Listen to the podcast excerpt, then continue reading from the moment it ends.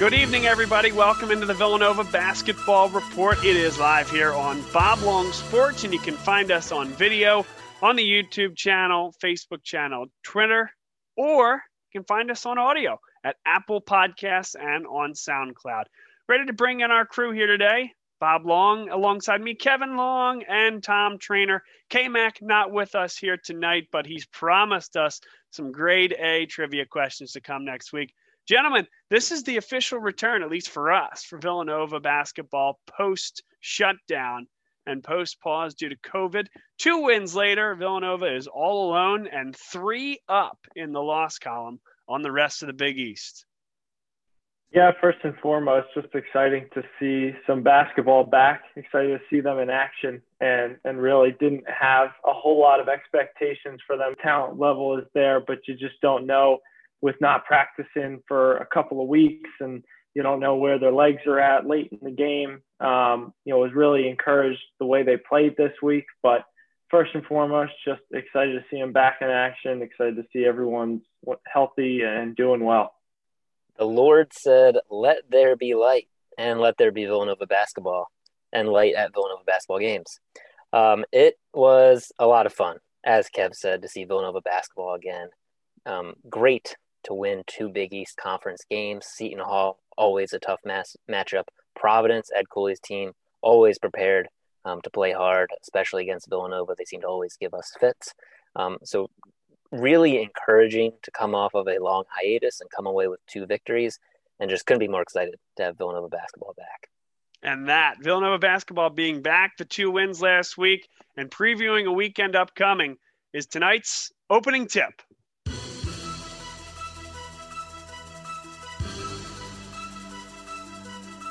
All right, so let's talk about the first two games back. You mentioned Providence this past weekend. The game before that, Seton Hall.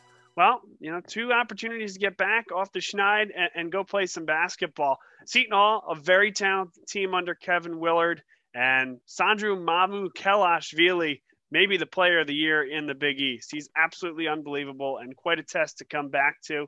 Villanova played very well in that game. Uh, you know, certainly there were instances where you thought maybe the the drag of being off for 27 days did show but generally speaking, thought the team played very well. Uh, you know, didn't shoot it as good as they could. Jermaine Samuels was a guy that jumped off the page at you with 20 points in a game where you saw Caleb Daniels, who had been banged up during the COVID pause, as well as Jeremiah Robinson Earl, who, you know, we don't know who had the, the, the virus per se, but a couple of guys looked more sluggish than the others. And I was thrilled to see Jermaine Samuels play so well. He might be playing the best basketball of his Villanova career thus far. Yeah, that was a big spot for him to come through. And we weren't sure coming into that game, him not being in the starting lineup, if that was, you know, something related to the break or if that's something related to Jay reevaluating the starting lineup. But clearly Jermaine came out with a purpose in that game and, and shot the ball really well. I was just really encouraged by the way that he didn't force anything up. He, you know, took a lot of open threes. He he took the right opportunities to drive to the lane, uh, and it's just a really great effort by him. And and Colin Gillespie really shot the ball well. I was I was encouraged by the way this team shot the ball in that Seton Hall game. Was not expecting that after not being able to practice uh, for a certain amount of time, and you know maybe guys are getting in the gym on their own and, and getting shots up on their own, and and that's able to keep them fresh, but it, it looks like they did what they needed to do to, to keep themselves fresh. And like you said, Mamukelashvili, he is uh, a matchup nightmare. He was impossible to guard all night.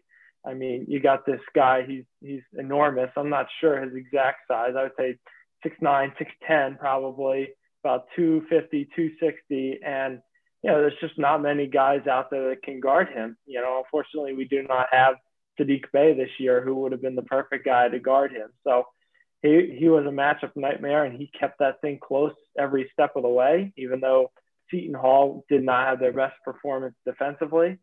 Um, and, and I think it's going to be a problem in the upcoming week as well. We need to figure out a better strategy for uh, the next time we play Seton Hall next week. Where'd you see out there, Tom? Yeah, how about Jermaine Mann? Love it. We've been saying since early December that we would like to see him take a little bit more of a backseat role and fit in as a piece um, and time his offensive opportunities rather than forcing the ball or dribbling into nowhere or um, looking overly predetermined um, as he seems um, to look at far too often. Um, and this was a game. Finally, he wasn't well. He wasn't in the starting lineup. Um, came off the bench and did exactly that. He found his opportunities. Seton Hall was giving him opportunities, and man, did he look confident shooting the jumper. Those three point shots looked confident. They looked as smooth as I have ever seen Jermaine Samuels, if, if smooth is even an adjective to use with his jump shot, smooth as I've ever seen, he looked good. Um, and then Mamu is just a baller. I think that JRE needs to send him a thank you note because I think he learned quite a few lessons in how he needs to do a better job guarding the post if he is going to be a lottery pick in the NBA draft, right? Bona fide lottery pick, I should say, because he most likely will be. Um, but man, Mamu took JRE uh, to school several times. So I think a lot of tips for JRE to work on. Um, needs to send Mamu a thank you note. And as Kevin said, he and the team need to make some adjustments before facing Seton Hall this weekend. Yeah, sure. A thank you note, maybe, if he's able to correct those mistakes. Otherwise, Sandro has just put it on film for all the scouts to see. So, two ways that could go. But listen, the other thing is defensively as a whole, Villanova, it, did feel at times that – Villanova needed to find a way to score just about every possession. It was back and forth, and you know the defensive struggles uh, made that game very much in doubt down the stretch. But they came up with the win there. Then the return home for for Providence on Saturday. It was one of the most languid first halves that I've ever seen. About as poorly as Villanova could play offensively, and even the good looks that they did get, a lot of them just wouldn't fall. And then a ray of sunshine, if you will, brought everybody back to it. And, and they scored 40 plus points in the second half, played well. Uh, after about a 20 minute break, would hate to be a UCLA fan whose game was delayed on uh, on Fox because of a light delay that 65 million dollars couldn't fix in a pavilion renovation. But nonetheless, a nice win against Providence. What you needed to do, you keep the ship rolling into what is going to be a very tough week upcoming two games, three days, Seton Hall on the 30th, and then UConn this coming Thursday.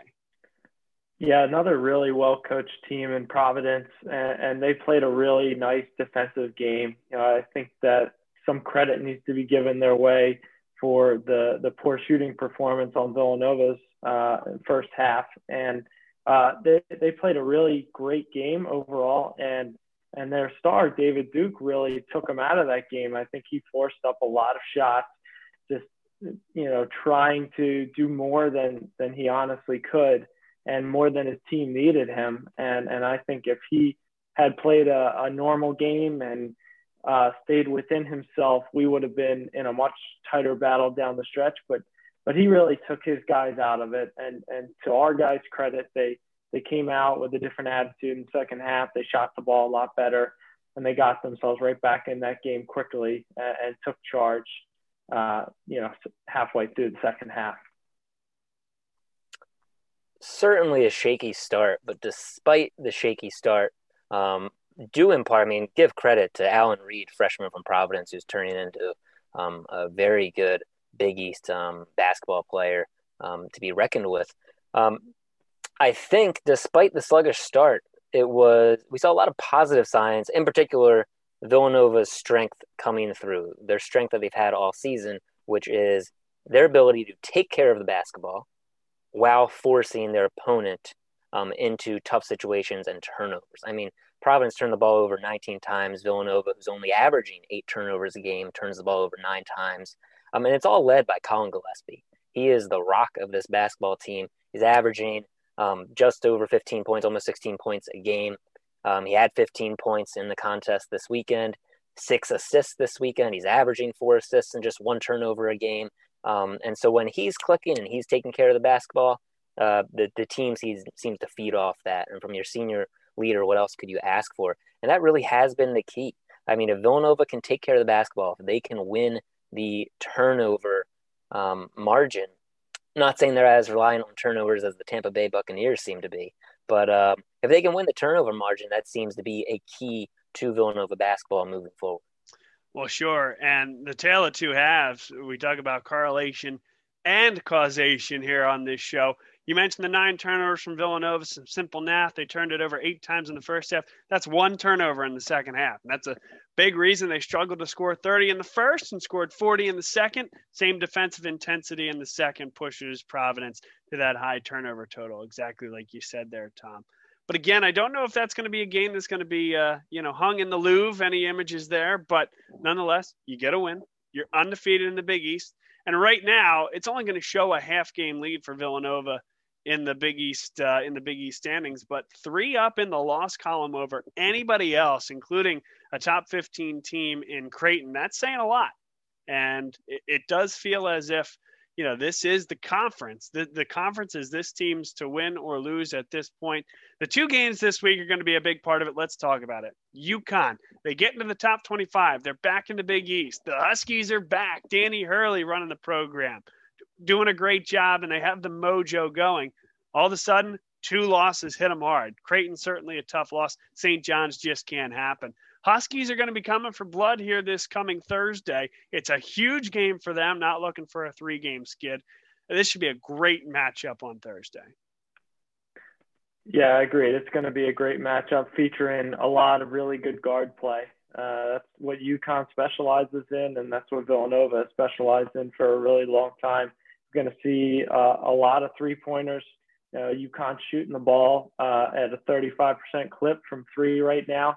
Uh, Villanova, as we have seen over the years, continually shooting the ball from three well, and and even in that Providence game, continuing to shoot despite struggles. Jay, we know preaches just keep at it; they'll they'll eventually fall. So I expect a, a fairly high scoring game at this one, and and a lot of good shooting and, and a close one at the end, uh, even though UConn is stumbling a little bit here. Um, I have a clarifying question. Fact check: Is book night back for this game? He's out. Well, had an elbow surgery. Yeah, I don't know that he's going to be back for this one, but he's been right. very, very good for that team, and that's a big loss.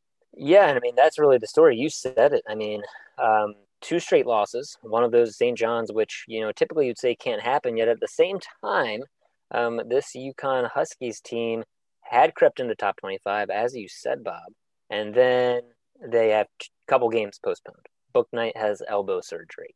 Um, so, not saying you know, a loss to St. John's is excusable, but those two losses are maybe a little bit more understandable in that light. Um, and who knows? This weekend, it's, I mean, first of all, it's Villanova's first game against UConn in the Big East since UConn's return to the Big East this season. Um, so both teams will be coming to play. U- UConn will show up, and maybe they'll have had some time to, to figure things out.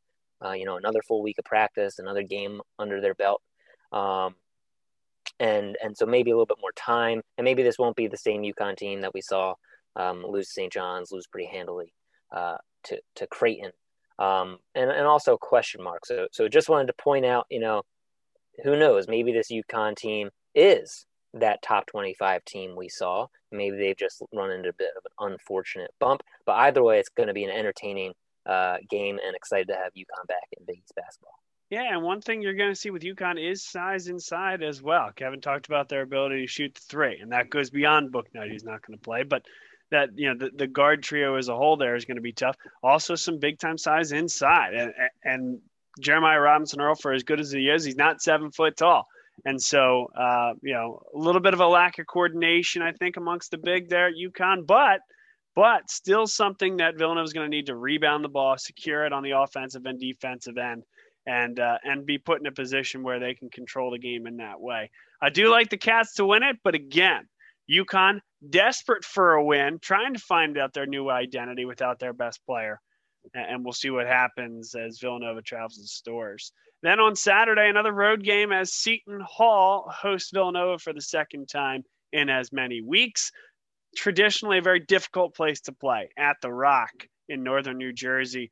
And, well, you know, they're, they're not going to enjoy losing on the last second foul call. Uh, Cole Swider goes to the line. Folks didn't like it on the Twitter machine. I get it, but it's either a foul or a travel, which would have given Seton Hall the ball with 0.9 left. So, uh, nonetheless, the call goes the way it does. Villanova wins the game, and uh, and we take a look forward to the Rock on Saturday. Yeah, I think that's going to be another great game. I expect more of the same. I don't think that Villanova looked necessarily slowed down by their their delay and, and absence from from playing, and you know, uh, except for maybe Caleb Daniels, who did not look like himself, didn't get his normal minutes. Uh, I see another very offensive battle. Like we talked about earlier, Jeremiah Robinson Earl is going to have to find a way to cover Mamukelashvili, or or he'll have similar result as he did uh, the other or last week, and it's going to be a, another great battle, another test. Now this one away from home, although it doesn't mean nearly as much as it did in years past. But uh, I think it'll be a different, uh, a difficult game for this team. I wouldn't expect that because we have three games now under our belt and we're feeling a little bit better about ourselves. We're just going to steamroll this team. It's they're going to come ready to play and they're going to be hungry after that one. I mean, you could see Mamukelashvili was upset that he did not catch that ball. He thought he should have and been able to turn around and put that ball in. You know that these guys are, are hungry for this win after that loss. Two things there. One, yeah, you mentioned not slowing down. The only thing slowing down just slightly, you're fine now, was the Mar- Mount Laurel internet connection, but uh, all good now. Secondarily, Mamukelashvili. Yes, that was listen, I know you want to win the basketball game, of course, and very intense. Was that a bizarre reaction, length of reaction, uh, totality of reaction to you guys I, at all? It was, it just felt odd to me. It, it's an odd reaction, but I think it was an odd scenario too. It looked like he was expecting a tip and was going to try to catch it off the tip, and it didn't. Nobody touched it, and it went right through his hands, and he's feeling like I easily should have had that ball. That would have been a win, or I forget if it would have been a tie at that point. But regardless oh, win, of the situation, yeah. yeah, win. So he's feeling like I cannot believe that I just cost us a chance to beat the number three team in the nation at their house because I just dropped a perfect pass like that was right in my lap I, I understand that that feeling, and that's that's tough to get rid of. And and you know, totally. I'm with you. Now, with you 100. percent I'm with you 100 percent on all of that. And and it was just it was some odd mannerisms. I I don't know. It was like hitting himself in the I face. I like the reaction, and, Bob. I mean, I like being fired up. It was just an odd man. Maybe I'm on a, alone on a block thought, on this. It was just weird. Um, I, I, thought it was a great reaction. I thought it was perfectly appropriate. Um, I thought I thought it was also a nice reminder that at the end of the day, these are kids. I mean, these are 19, 20, 21 year old kids. Um, and I thought his reaction was a uh, was I don't know. Hate, hate to call it a Seton Hall player endearing, but I, I thought it was appropriate. Thought it was an appropriate uh, reaction, and again, reminded. I think it was a good reminder. You know, these are kids and human beings out there playing basketball. Absolutely, you know, we, we put we put a ton of pressure on them and high expectations on them, but but they're just kids. They're kids, and he was really intense, and I love that. There was just something a little bit off about it, but nonetheless, nonetheless, uh, yeah, I think it's going to be. I mean, I think he's going to come out with a vengeance. He certainly had a great first game, and again, I think he's probably the best player in the conference right now. I, I cannot think higher of his game, and I think he's an NBA player for sure. Thorn in the side of every Big East team he plays. He is incredibly skilled, I'm, talented, I'm and go technical. Ahead. I'm going to go ahead and say I think this might be Villanova's most exciting game of the year. This game against Seton Hall this weekend, and I say that because this week for Seton Hall, looking big picture, is their week of the season. They have Creighton tomorrow night, and then they play Villanova this weekend. They're sitting at nine and six somehow, you know, because of the of the cannibalism that we see in the Big East. They're in third place in the Big East, but they're sitting nine and six. So if you're thinking tournament for Seton Hall, this is a big, not necessarily break weekend for you, but a make weekend for you, a week for right. you. So so Seton Hall. I mean, we have to see how their game goes against Creighton tomorrow. Um, but but this is a big weekend for them. They're gonna be fired up. They just lost a close contest us on on in their minds maybe a controversial ending.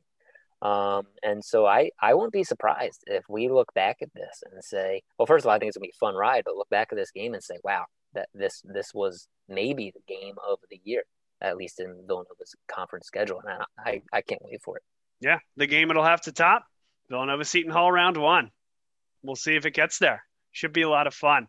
Next up here on the Villanova Basketball Report, we're going to go to V's take you to the whiteboard, and we're going to break you down how Villanova reacts offensively when somebody runs the Wildcats off the three point line. It's an important distinction because for all the great Villanova teams that have been, you know, you know three point shooting has been a premium for this team and a, and a key skill set. So we're going to go to the whiteboard and say, hey, how does Villanova not only uh, try to enhance, but really embrace the offensive sets when they are run off the three point line by the opposing defense? Stay with us.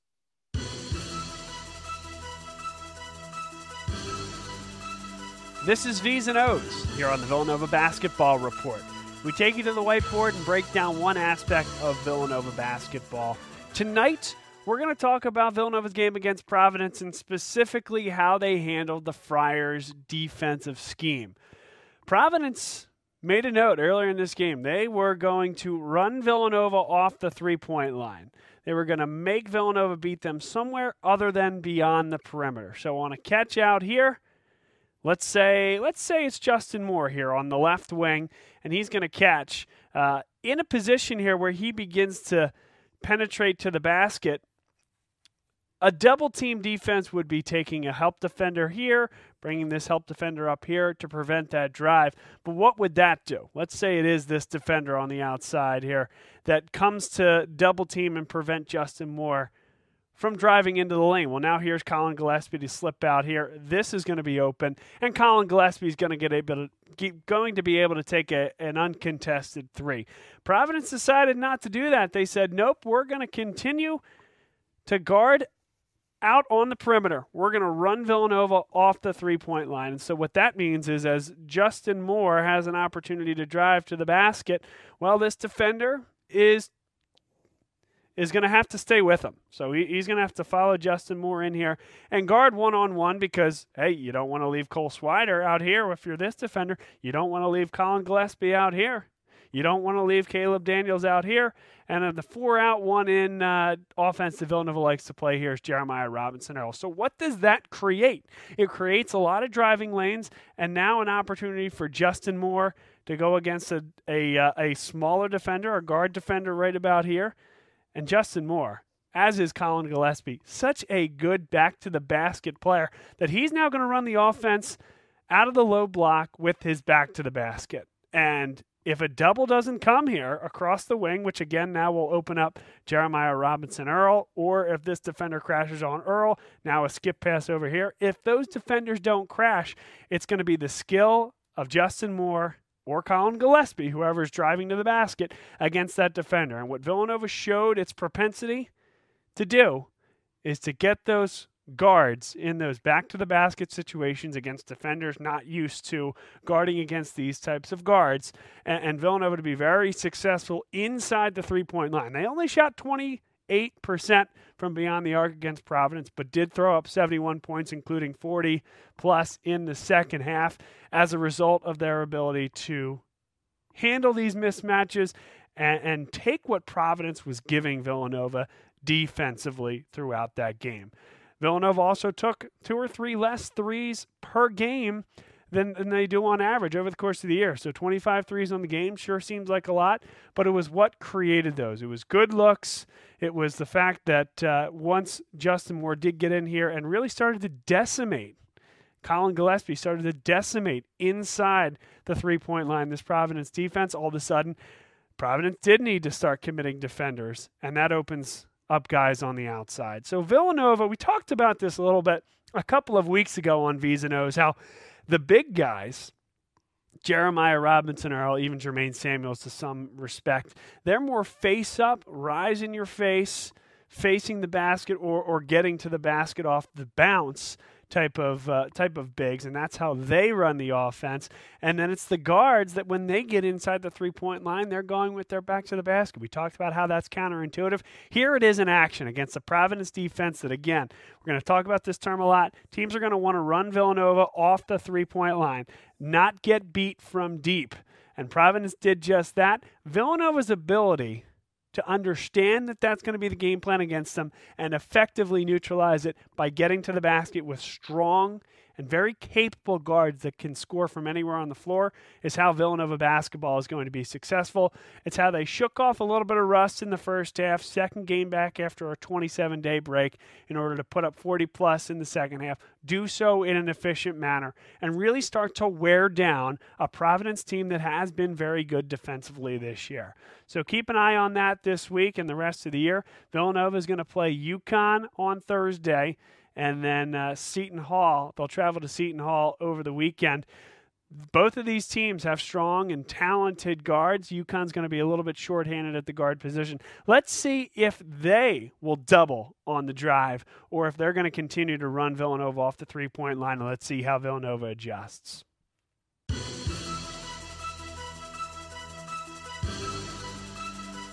Next up here on the Villanova Basketball Report, Kevin Long takes us through this week's Cat in the Wild. All right, thanks, Bob. Appreciate that intro. Uh, this week's Cat in the Wild is going to be Jalen Brunson. So I knew his, it. Yes. His first, his first action of the season, uh, getting into five games over the past week, playing, playing 30 minutes a game, getting 13 points a game, 3.6 assists looking really good, really encouraging sign from him. Not really sure where everything was going for him at the end of last year. Right, he gets hurt. He was maybe losing a little bit of time. You know, Luka Doncic is a bona fide star. They add Josh Richardson for some guard depth on that team, and and here's Jalen Brunson kind of sitting out on his own, and he's really uh, come back ready to play after his injury. It looks like the Mavericks trust him a lot, giving him 30 minutes a game, and uh, just really good to see that they they believe in him and and he's responded and he's doing well over his first week playing back in the NBA. So Jalen Brunson is our cat in the wild this week. Good choice, Tom. You liked that choice, huh? Had to be. Who else? I mean, what an impressive return to him, um, right into the starting lineup for Dallas um, it, it's just great to see because we all know as Villanova fans how hard he works, the competitor he is. Um, and it's been a rough past year for him, battling injuries, various ups and downs. Um, so it's just great to see. Um, I don't, you know, maybe not a breakthrough, but um, certainly a great few weeks for Jalen. Great to see. Yeah. Well, listen, I mean, let's bring it back to his time at Villanova because it's it's really important to realize just how good he was at Villanova. They've been really good since about 2014, and that's seven or so years of excellence, two national championships, and so many good players, so many NBA players let's call it what it is. For me, he's a top three Villanova basketball player of all time. Two national championships, a Naismith National Player of the Year. The only guys that I can really think about to put into his category, and this is open for discussion here Howard Porter and Paul Arizin. I think Jalen Brunson's right there, the top three in Villanova basketball history. Yeah, I think Josh Hart is right there as well. Uh, Randy Foye, I think, has his own unique place in Villanova history. Of course, Kerry Kittles, who still has the all time scoring record. But for me, it's Howard Porter, Paul Arizin, Jalen Brunson when you talk about highly decorated Villanova Wildcats. Yeah, I think another guy you put in that conversation is Scottie Reynolds. He never made a, a big mark in the NBA, if, if any, I believe. And, uh, but he, he really had a great career, capped it off with a Final Four run uh, in that big win over Pitt. But you're right, absolutely. Jalen Brunson, he he's got the two national titles. He was a major contributor as a freshman on that 2016 team. He was not just along for the ride. He's absolutely up there in the, in the top three of, of Villanova basketball players all time. But still, fourth drafted out of Villanova in that year, which is unbelievable to believe. Yeah, I think when you look at best Villanova career, like best Villanova basketball player. Obviously, it remains to be seen what type of NBA career Brunson has, but I think two national championships, national player of the year, graduated in three years. I, I'd put my money down and say Jalen Brunson is the best Villanova basketball player of all time. Mm-hmm. Paul Arizin, obviously, one one of the greatest 50 NBA players of all time. Um, you know, Scottie Reynolds had a great career. Kerry Kittles had great careers, but um, didn't win national championships. Didn't ha- you know win National Player of the Year honors. I mean, I, I don't I don't know. Okay, I'm not going to say it's not close, but I, I think it's in hands down clear choice Jalen Brunson. Just in terms of Villanova I think Ari- I think Arizin was career. National Player of the Year. Um, I Let's think fact check it. I, I, believe you. Let's fact check it. Let's fact check that. And while you say that, Howard Porter, whether or not he was, uh, he was the guy that UCLA, Bill Walton, and John Wooden had to go four corners against, so that uh, in a shot clockless environment, Villanova wouldn't upend them and disturb that long time winning streak prior to Digger Phelps and Notre Dame doing so years later. But Howard Porter was also the best player in college basketball and probably in a more dominating way than Jalen Brunson was. So I, I, think those three for me. All right, Bob. We have the fact. We have the fact check returns early. All right, let's hear and it. You are correct. Here we go. Uh, he was the NCAA season scoring leader in 1950, consensus first team All American, and Sporting News and Helms Foundation National Player of the Year. See the Helms Foundation. I mean, I think we all know who's awarded that every year. Yeah, good stuff. Good stuff. So that's my three. I'm sticking to it. I'm glad you guys are on the block rather than saying, Bob, you're a nut job. So that's good. That's good. It's great to, it's honestly, it's really good to just take a step back and, and think about, although this run has been really special over the last seven years, certain guys stand out above the rest, and Jalen is one of them. So, Kevin, a wonderful job on Cat in the Wild uh, we may have dipped our toe into the waters of the next segment, which is our trivia question. Some Nova trivia. K Mac, nowhere to be found, stepping in his place, an audible Tom Trainer.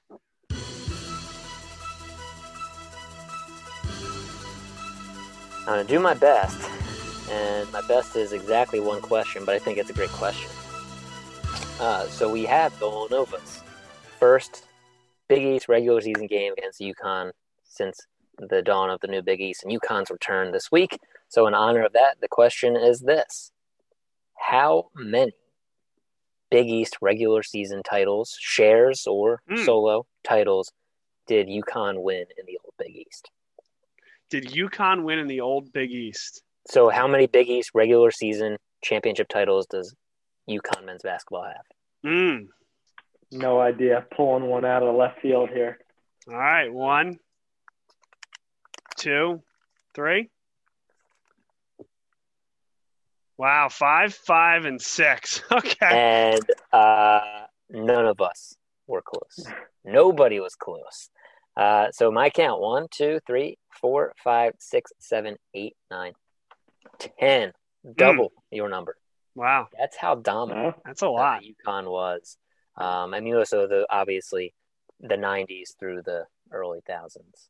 Yeah, people just forget how. Um, you know, I came up with that question because I was just curious. You know, I, I, mean, we think of when we think of the old Big East, UConn is and Jim Calhoun, one of the mm-hmm. programs that immediately come to mind. So, just curious, you know, how dominant was UConn in the old Big East? And the answer is very. Wow, that's a good one. Okay, so we all we all are going to stay where we were after last week. Yikes! That's pretty off. surprising considering how competitive the Big East was. Yeah. I mean, not that it's not that it's a bad conference now, but you think about some of those great teams: Pitt, Syracuse, UConn, all playing really well. Villanova, and the years when when Louisville came mm-hmm. in, and even Cincinnati. I mean, so many good teams to to win it that many times in, in a short amount of time. Just truly Georgetown. I mean, Georgetown was very yeah. good for for a period of time there too until Steph Curry pretty much broke the team and broke JT three. Yeah, even St. John's, even St. John's. I mean, wasn't great in the early 2000s, but prior to that, a very very good team. Yeah, great great question there, Tom. Very nice. K Mac is he's got to start looking over his back there. Hey, quality over quantity. Bingo. Quality over quantity. One That's question. Right sometimes that's all you need. That's right. Especially Although when it, you have eight minutes notice. Yes. here's a quantity for you 10 Big East regular season titles. My goodness. I mean, not even an original member left, you know, left to the AAC when all the, re- the uh, reconstruction was happening. Wow, that's impressive. It's a big number. So, with that said, boys, one more segment to go. Time for the shoot around.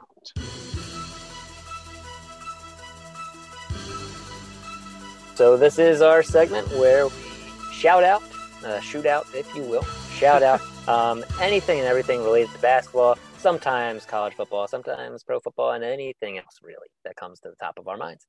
Um, I will kick us off by shouting out um, just the entire Villanova medical and personal training staff that's had to go through not just one basketball team and the men's basketball team, but two in the women's basketball teams um, extended quarantine periods over these past few weeks.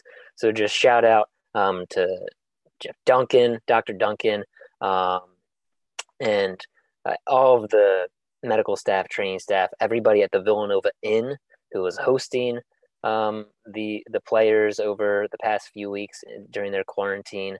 Um, the the parents who I heard some fun things about parents sending games and puzzles and other activities for the athletes to keep themselves um, occupied and entertained and not go stir crazy. So just shout out, I mean, to the entire Villanova, I guess, basketball, men's and women's communities for getting our student athletes through a difficult few weeks.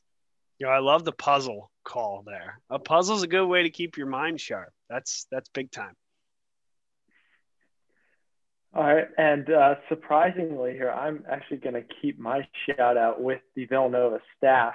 Uh, different people on the on the Villanova staff.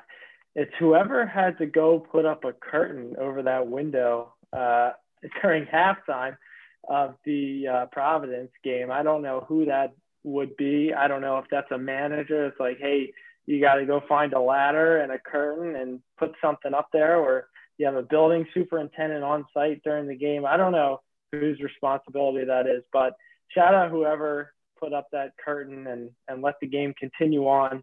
Uh, as Bob said before, it's it's pretty surprising that something like that would come up after a $65 million renovation a few years ago. But uh, it sounds like, by all reports, they have now tinted the windows and will avoid all future issues in regards to that window. So, shout out to whoever had to take on that responsibility. Yes, extra points for sure to the person who hung the uh, who hung the shade. It's a zero sum game though, so we're taking points away from the uh, the architects and the folks who did spend all that money, time, and renovation and, and didn't get that one right. So zero sum game, negative points one way, positive points the other. All right, my shout out today. Well, it's it's not really a shout out. It's more of a discussion around a very important factor occurring in sports media right now. The big news this week NBC Sports Network will likely be taken off the air by the end of this year. Well, what does that affect? Well, that's going to affect college basketball times on NBC, but more more prominently the NHL, who is going into the last year of its major contract with NBC Sports. Way back in the time when ESPN uh, didn't bid enough, and, and and the NHL decided to go another route. So the NHL is going to have to figure something out. NASCAR is going to have to figure something out. Here's where it becomes an issue for college basketball, potentially even the Big East. The Big East has a contract with Fox Sports. It was a 12 year deal signed in August of 2013. It was a match made in heaven. Fox Sports One was a brand new network, and the Big East was essentially a brand new conference with everything new except for the name and where they're going to have the men's basketball tournament every year. So it was a great deal for the Big East. It was a good deal for Fox. Folks thought that maybe Fox overpaid two national championships later, and in addition of UConn, maybe they think that Fox Sports underpaid. But by 2024, 2025, I want you to think about what may or may not happen over the next two years. We're in the middle of a viral recession. Do not know when it's going to end. You're seeing media companies lay off people all over the place and what you would think was previously a very strong NBC Sports Network, which is essentially a partner to NBC 10, which will remain in, in all markets. Now, who knows, right? Is Fox Sports 1 next to go? That's one way to look at it. Two, what does the NHL do? Does it go back to ESPN? Would Fox take a run at that? Do they start sunsetting or throttling some of the college basketball content that they currently have? Do some of the Big 12 or Big East games move to Fox Sports 2 if Fox were to bid on the NHL? And again, what happens if another domino falls? Fox Sports shuts down Fox Sports 2, for example. That all takes money, personnel, content, and money to pay for that content. So don't be surprised to see a major conference or maybe a fringe power conference in the near future ink a deal to go the Amazon route, the streaming route, the Hulu route. Because at some point, the landscape of television as we currently know it is going to change dramatically. And this is a key building block, maybe a domino falling in that equation. I mean, that's, hey, Hulu has live sports, right? I mean, that is where just cable, or I should just say, um, media content is headed, right? I mean, more and more millennials like ourselves are not buying cable packages, are still are in- instead buying streaming services and picking and paying for which content they want. Um, additionally, and not to go down another rabbit hole, I'm curious to see what the next move post streaming. I think we're heading in a streaming direction. We've been heading in a streaming direction um, for the past 10 years now. But I'm curious what happens with the next generation of kids who've grown up on YouTube, who've grown up on TikTok, who get their sports through a 10 minute condensed highlight video on YouTube. You know, where, where are we heading then? Um, so, so a lot of pieces fall, falling, a lot of dominoes, as you said, Bob. You know, don't want to get too far into the future, but uh, but that's just what I'm seeing. I think no doubt this is where um, consumption of media is going in sports, outside of sports, just in general. Yeah, and yeah. the other questions that I have are so uh, NBC Sports, the content that will remain long term will move to Peacock, which is a pay per view system uh, similar to ESPN Plus, which is about a five dollar a month and and you get a lot of different basketball games. A lot of times produced by the schools themselves that are putting them on. But again, like what's that worth? What's that worth to the Big East versus a cable broadcast on Fox Sports One? Um, what happens to the NHL? Right? Like, would they go to Peacock or do they need to arrange something with something that's on cable television? And how will that affect broadcast rights, both the prices and the negotiations going forward? it's supremely interesting to me.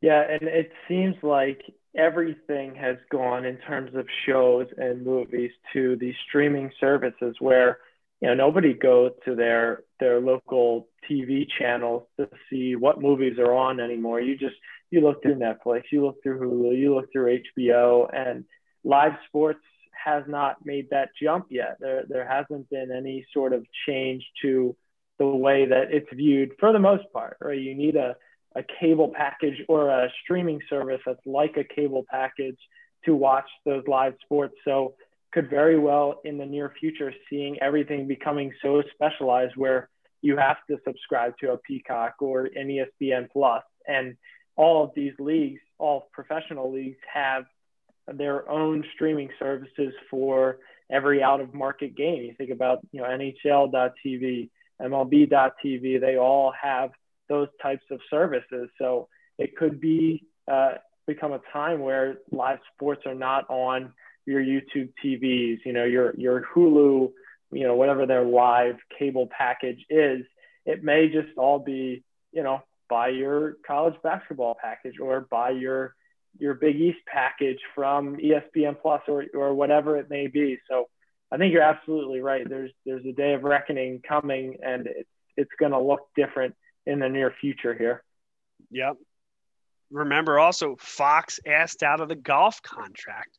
They they signed a huge golf contract to broadcast with the USGA, that is, to broadcast the USAM, US Women's Open, US Open. They asked out of that contract. It was a loss leader for them. They lost money in the recession, didn't see this coming with the coronavirus, and asked out of it. Uh, what you know, New Era Field in Buffalo asked out of the contract. So I, I think there's two things at play, which is the move to digital, which again, I, I don't know if it's necessarily a next year thing because there's still a lot of people that like to go onto the clicker and go onto their Comcast or whatever it might be. Uh, but combination of that seismic shift over time and where costs are, what the cost structure is, what the value of advertising is on television versus print versus just digital, cheaper marketing avenues for companies that essentially pay the bills, right? So a company comes in and advertises, the network knows that they can allocate that much money minus their operating expenses and uh, and where supply meets demand there and, and where expenses meets profit that's that meets revenue that is that's what they can bid for these packages. And right now it's still going up but at some point there's a plateau. At some point maybe it goes down. Or conversely these streaming services become so popular that you have more networks a larger scope all negotiating for the same product and that could drive prices up. We just don't know enough at this point to see what comes next, but I can't wait to see what happens because sometimes that's just as interesting as the sports themselves. So there you go. That is our uh, our shout out here tonight. Shoot around. Anything else for you guys before we go? Go Cats. Good to go. Yeah. Looking forward to UConn's return to uh, Villanova here. Kevin Long, very businesslike. Nope, good to go over here. All right, boys. Well, hey, I appreciate it. This is a great show. We'll welcome K Mac back next week. And uh, until we return, enjoy the basketball.